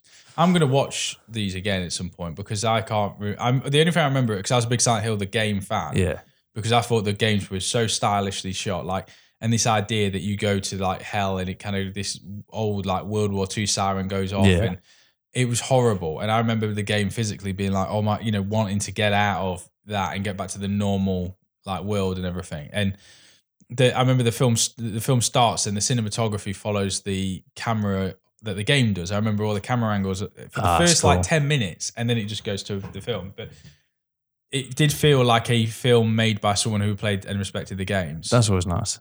That sounds good. um, then he obviously played. Uh, it was in Far North that we talked about earlier that uh, he freezes to death, and obviously Hitcher Outlaw with uh, Danny Dyer. Yeah, you can't win them all. Can't win them all. They play vigilantes, don't they? He gets shotgunned. And Danny Dyer, and Danny Dyer saves the day. Who gives a shit? Stop trying to make Danny Dyer a thing. I'm not a big Danny Dyer fan. Okay, I'm sorry, mate. It's more of a generalisation. I mean, we talked about um for so long, but we haven't actually talked about Game of Thrones. So uh, this is so this is Sean Bean's wheelhouse. They brought him in because he was Sean Bean. They needed an actor that had credibility. Eddard Stark is an honourable man. He is kind of. I know he's. I know he's a Warden of the North, but he's also a. He's a working man. You know, he gets his hands dirty. You know, if you if you sentence the man, you should swing the axe. That's what he mm. says. You know, he does that. Eddard Stark is the hero. He's the pinnacle of virtue. He's he's you know truth, justice, the North way. You know, he is the man because he has to die. Spoilers because they don't survive in King's Landing. They don't survive in the game of in the Game of Thrones. The honest don't survive. Yeah, I think the casting for it was brilliant. Like Eddard Stark, Sean Bean, it was it was beautiful. I think it was one of the I think it was one of the casting choices that is the best casting choice of a TV series. I think a character Sean Bean was Eddard Stark. I thought his casting was so good, and I'd read the books and I knew what was going to happen, and I just was like, yes, that's so amazing. This is the the best choice. Just like Mark Addy plays the uh, king, his friend. I always thought that was great casting, and they had great chemistry in the in the first few episodes before. I one think they of the went to passes. drama school together as well, didn't they? Did they? You can say that they're friends. They're just having a laugh. Mm. And when he died, I thought it was brave that he was like the biggest name at the time in there. And when he'd gone, he'd done such a good job of the first series that the second series was even good. Like the first series isn't even like the best series, Mm. but I think he was the future series and what it became, the phenomenon it became, was built on the bones of Eddard Stark. God bless you. God bless you. Do you think? don't- you think you'll watch Game of Thrones again? Yes, I really liked it. I, do you know what? I, maybe I didn't like the last series, but I didn't hate the last series. I think it had issues. it did have issues. I don't. I You can't judge a series by its finale, no. by its last season. Yeah, I just I, there were issues with the first se- uh, with last season, but you know what? I know I, I thoroughly enjoyed the time I spent there. Mm. It's a weird time in TV, isn't it? The Game of Thrones is is maybe is is probably the the peak of this. Is that where money just went in was poured into Yeah. TV. You know, like you think I think Breaking Bad and others, you know, Twenty Four were were the catalyst that.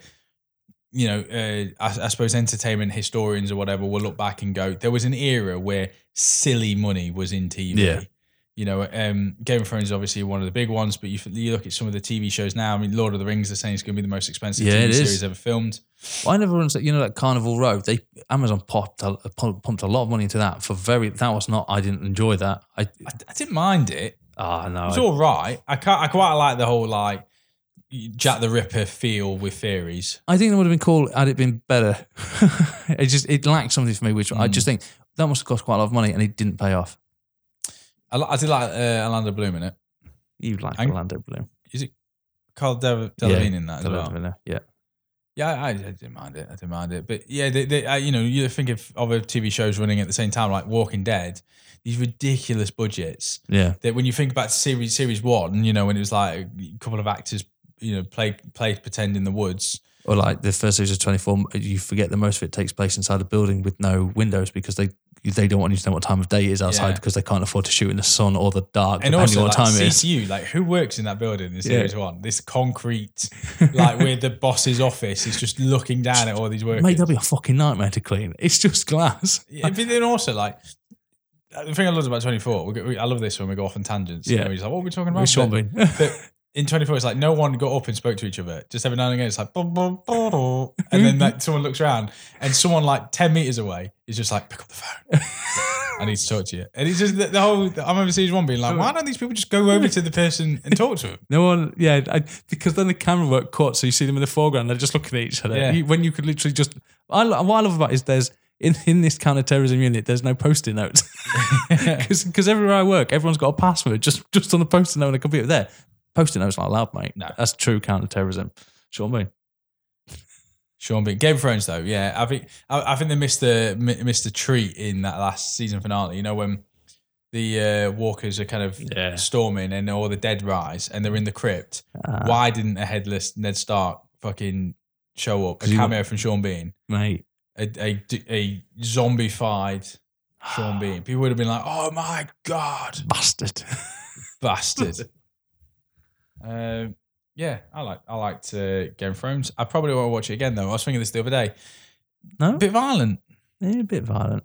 Bit bit bit news. You know what? They they really didn't hold back in the first seri- first few series of nudity, did they? Did it? Um, did it though? Um, have a dry series? I, I seem to remember series three or one of the earlier ones. No, they, well, they stopped. They kind of stopped after that because Emilia Clarke uh, got quite big. They they had the the contracts. It was like there's no need for us to be naked in a future series, so they start using body doubles. And there's quite a lot of Oh no, I mean where dry as in like it just got a bit boring. Oh, sorry. Um, no, I don't think so. Uh, was- Yeah, I, I no. remember. book four, nothing happens in it. So about series, the problem is, I don't know if you remember this. Rob Stark, you know, with the Red Wedding dies, yeah. but he actually doesn't do anything in the books. He doesn't have anything to do. His job is to show up and die. And it became really obvious when you watch that series because he's just going around going, "Yeah, I'm here." Yeah. So I was like, "Oh, there's, where are you going, Rob Stark? I'm going to a wedding in like four episodes time, but I've got like some hours to kill, so I'm just going to be here for a bit."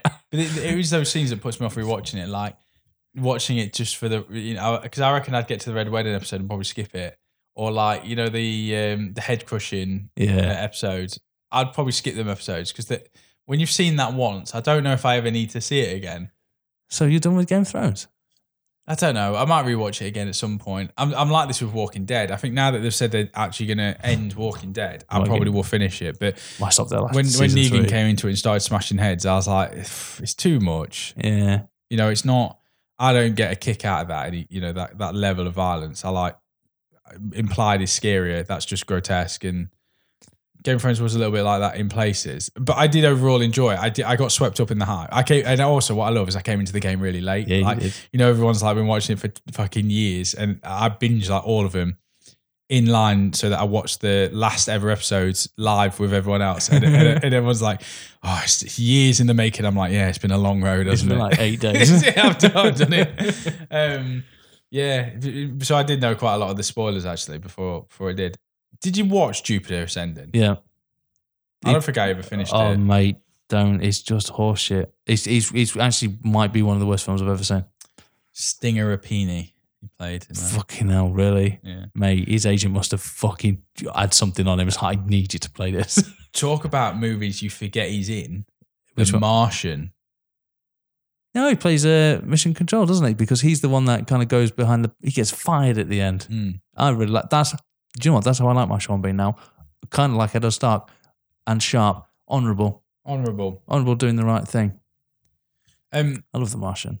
one of his most, uh, I think, acclaimed of late has been his role in the Frankenstein Chronicles, which I was like, that is me it. Like, I was like, fucking Frankenstein. Sean Bean, sign me up. I never watched it. I've never watched it. Was it on? I think it was, was it ITV or BBC? It was Oh. one of those. Well, we'll have to search for that. It is, it's on iPlayer, so Good. it must be on BBC then, yeah. I'll fucking watch that. Do you know what is uh sorry, I think you're getting to it anyway. I think the older he gets, he's like a fine wine because I think he's probably put out very recently his finest performance In time. in time. Just before it gets to time, um, Snowpiercer, the TV series. Yeah, I, he's in the second series. I'm wait. I haven't seen it. No, but I know who he plays. Yeah, I think I know who he plays as well. So he plays Joseph Wilford. Yeah, yeah he's who I who I was like when when we heard that that TV show was coming out. It, this is a good. This is right. So when we, we you and I were like, who who's going to play Wilford? Yeah. Like because that's a big role. Ed Harris did it really well in the movie. Um, and uh, in the I've only watched two episodes of Snowpiercer TV series, and it and it heavily implies that Jennifer Connelly is Wilford. Yes. but she also has a role in the carriages. Yeah, and she, no- she she does it in secret, doesn't she? yeah. And I was like, that's cool. that is cool. And the reason why I've only ever seen the first two is actually I started watching it at when Emily went into labour. So thanks to my daughter, I've never actually gone back to watch it. But I watched like it was one of them which went to labour and the, the hospital were like, no, no, no, wait, wait, come in. You know when the contractions are a lot shorter. So it was like we had to kill some time. So I watched So so it's like, uh, Snowpiercer. yeah, there's nothing wrong with that, mate. You good choice. I quite like that series. series. Uh, he's, I think he's in a flashback in the first series. He's over. He's only in it for like three minutes at most, and he's he's a role in a second role, a second series, which I haven't seen because I'm waiting for them. I'm waiting for them all. Mm. Good though, Snowpiercer. Yeah, I quite enjoyed it. I heard someone say it wasn't that good. It depends. It's not as good as the TV. Uh, it's not as good as the movie. Uh, But then again, the movie was pretty spot on. Um, you, you're completely right. Time was uh, outstanding. Um, And we have spoken about it before. drama. Like I thought that was wicked. Yeah. not typecast. So he does not play like the working class hard man. He plays teacher. So like you could argue the opposite, like the the educated elite, in a role where he's put into a an environment that Sean Bean the vault would have been excelled in prison. This one, he's timid, he's shy.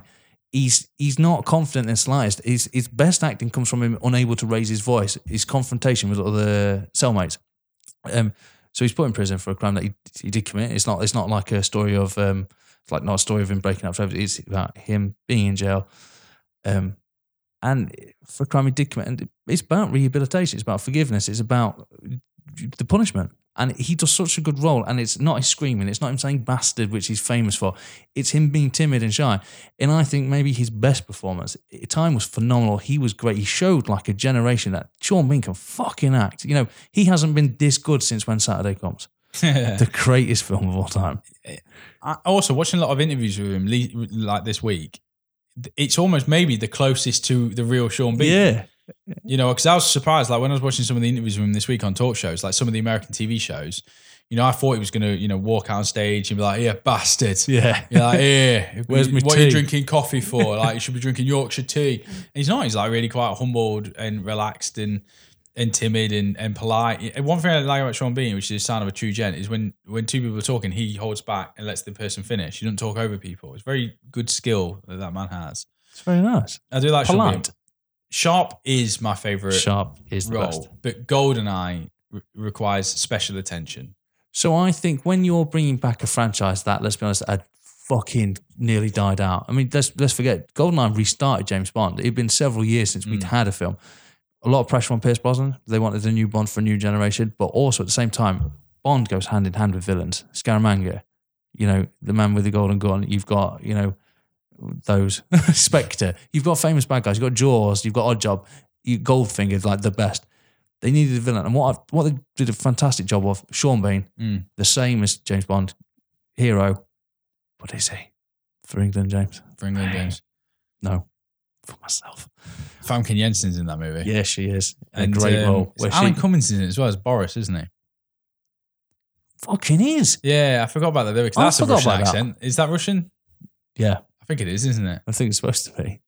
That's Oh, that's better than bloody Ray Winstone. Mate, my Russian accent that I'm doing right now is better. Yeah, because I remember the Boris scene where he's clicking the pen. I'm Um, invincible. it's got the yeah, it's got the it's got the um, five clicks and five clicks. It blows up. Yeah, and he's like, I can break this, and he keeps like clicking it. What I really loved about this one as well, unfortunately, it's not Sean Bean related, is they make a big deal about they changed the car to BMW. You don't fucking do anything with it. It's just there. It's just Mm. like, oh, we've got rid of the Aston Martin. It's BMW now. Yep, it shows it once. So he doesn't use it. Mm. Um, Trevelyan was a great Bond villain. I thought he was fantastic. Sean Bean was great in it because I think it allowed him to do something which he hasn't done in these like in these roles, which maybe he should have done for National Treasure. He allowed him to dial up the hamminess, and you could tell he's bouncing because he's like, I get to play a Bond villain Mm. in a new kind of like generation of Bond. It's like I get to be Trevelyan. I get to be like a kind of a dickhead. I loved it. It Sean is- Bean, it mate. is- it is, um, my memory of the movie is that, it, that it's wild, and, and and actually, I get I get it very much mixed up with or tarnished by some of the later Brosnan Oh, ones. yes, the Pierce Brosnan And actually, Goldeneye is quite contained. There, Oh, don't get me wrong, there are some scenes of utter ridiculousness, like driving around in a tank that pretty certain cannot go as fast as what they. You know, it's like ice skating in some scenes Yeah. with a statue on top of it. Yep. But it had enough like Bond gadgets and explosions and a big fucking ending and that antenna. Yeah. Like Yeah, there's a huge scene and and why are we going around the asses, James? The game. Mate, Goldeneye the game.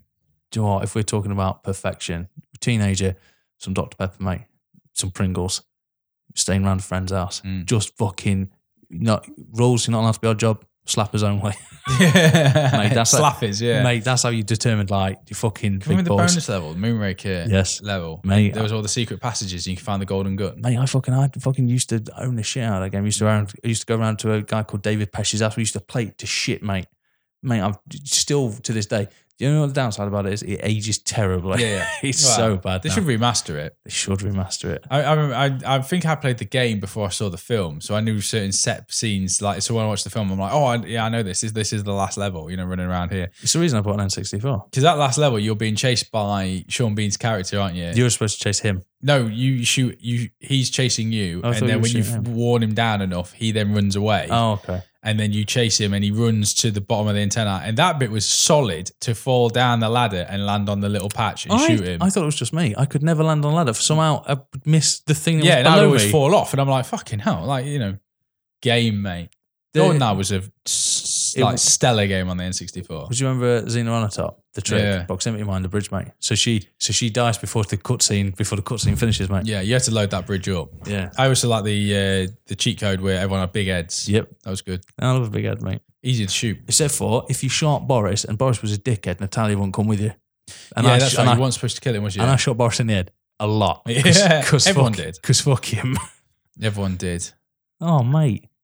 Oh, Sean Bean mate Sean Bean. if you could now what Sean Bean film would you watch I'm, I'm, I'm going to go with it. when Saturday comes I love when Saturday comes. And what's really weird is the world we live in. It needs it needs more. It needs more. It's the most British film I've ever seen. Or do you know what? I'm going to say it. You know, you know, Sharpe was this great TV series, and they keep bringing it back for not these so great ones. I'll be honest, I would fucking mark out for a Sharpe film. Mm, Big yeah. screen Sharpe. I know now a lot of the uh, secondary characters have actually passed on, and they're no longer acting. But I kind of want to see that ruffled shirt again, mate. Mm, I know the last outing in when he was in India, that was crap. I really hated that. But at the same time, Sean Bean is Sharpe. I don't think I watched them once. Oh, you don't. They're not very good. Resurgence in the 2000s. Yeah, they're not very good. I think I watched like, was Waterloo the big ending to the original run? Sharpe's Waterloo. Yeah, I think I watched it to there. yeah, and you I should don't have think done. I watched it Don't- since. I don't really like Waterloo. I quite liked it. Nah, it's, it's Sharpe's Eagle.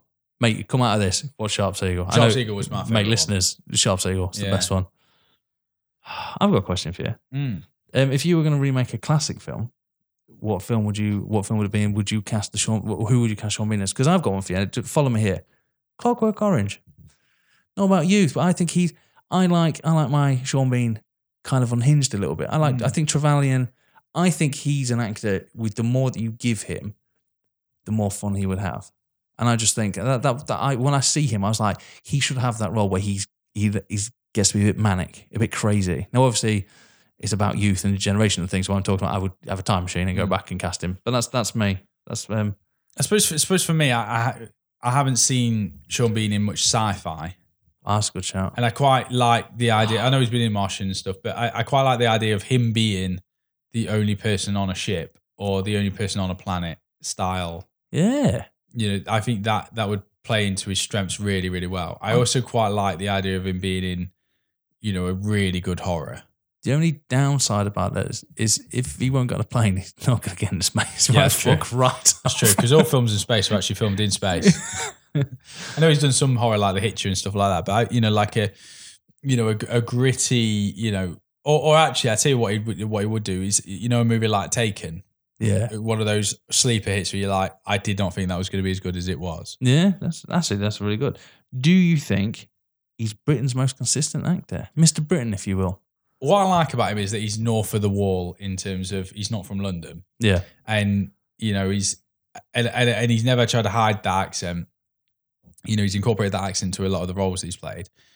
So I don't think he, I don't think he is the most consistent because I do think that he's stayed within a Yeah, within a set, know, yeah. Um, but that can be good because it means that you don't get the Gary Oldman thing, which is where when he goes out of that and he does these wildly ridiculous movies that are straight to DVD, and you're like, you're Gary Oldman, you're Oscar winning Leon Gary Oldman. What the fuck are you doing in this film? Yeah, Um, I, do you know what? I think uh, Hannah.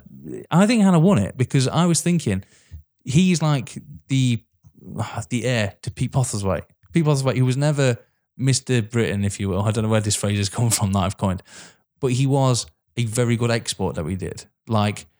Like the everyman's Britain. He wasn't good looking. He wasn't amazing. I keep saying that about Sean Bean, and the fucker's gorgeous.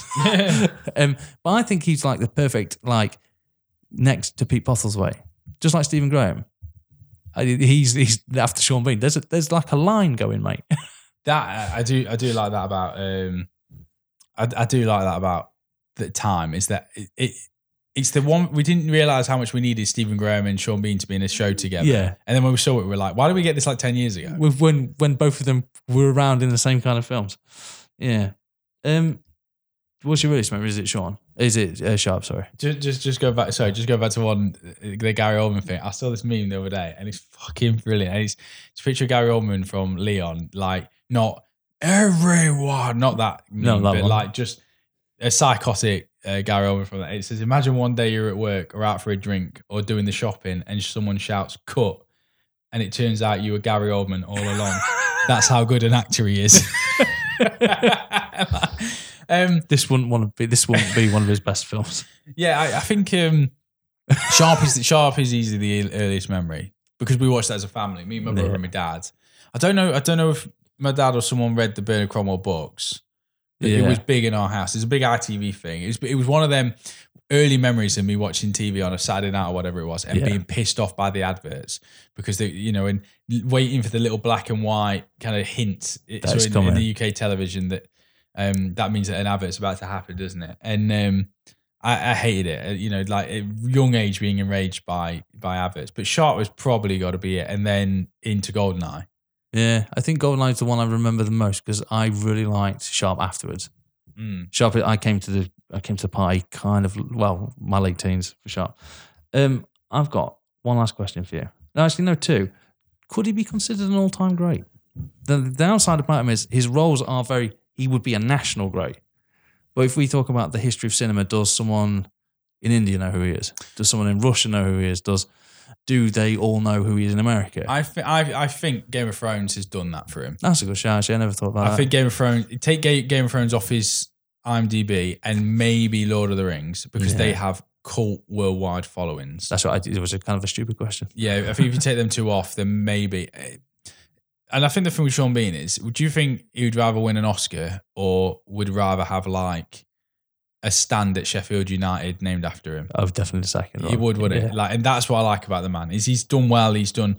You know, I imagine he has more money than he needs for life. He's comfortable and he's he's achieved so much. But I imagine he's he's like. I don't know. I, I, I think he's quite happy where he is. You asked earlier about him being an A-lister, and I think it depends what you define as A-lister. Do you, do you define A-lister as someone who earns money, someone who breaks box offices, or someone who's popular and people know their name? To me, I think A-lister is all of that. It has to be. It's people know you. You can't go out in public. You earn top dollar. You have a esteemed career. That that that is A-lister. Is Sean Bean that? Yeah, he probably is. Mm. But there's a part of me that likes the fact that he's still working class. Sean Bean He is. Don't ever change. still doing the O2 adverts. Yeah, he does have a sexy voice. Yeah. He took in the Civilization games. He took over from Leonard Nimoy, who and I was sort of like, "That's great. That's great." Mm, Um, national treasure, mate. national And treasure. I mean that in the sense that he is one. He's a national treasure. Greatest achievement to film. Use of the word bastard. Bastard. Bastard. God bless you, Sean Bean. Oh man. Sean Bean. Next week, I don't know, mate. I've got one. You've got one. Hit me. Off the popularity of the Spider-Man episode that we've done, Yeah. there is a part of me that wants to do the original X-Men trilogy Okay. to start maybe a set of three X-Men movies. So we do the X-Men, Yep. then the prequels, the first classes, Yep. and then the Wolverines. Is there three Wolverine movies? There's There. Origins, Wolver- the Wolverine, Yeah, there's, Logan. there's Origins, the Wolverine, and Logan. so there's about nine X Men Wolverine. Mate, we're going, we're going balls deep in the X Men. Good, because I know what I want to do in the summer. So we'll do part one then of of three X Men specials because I do not get the timeline. I get the first three, obviously, right. but when we start getting into first class territory, Mate, that's where I'm in my element. I love this. Mate, I don't want to spoil it. Let's get into it next week. X Men. X Men. We'll do X Men next week. Uh, this has been our show. If you liked it, don't forget to like and subscribe. We get a new episode every week. And if you do like it, don't forget to leave us a review. And if you can share this episode on social media and tell your friends, that'd be absolutely great. The more people to the party, the better. What a terrible invite. Uninspiring. Uh, that's our show for this week. If you don't see you later, good afternoon, good evening, good night. Goodbye.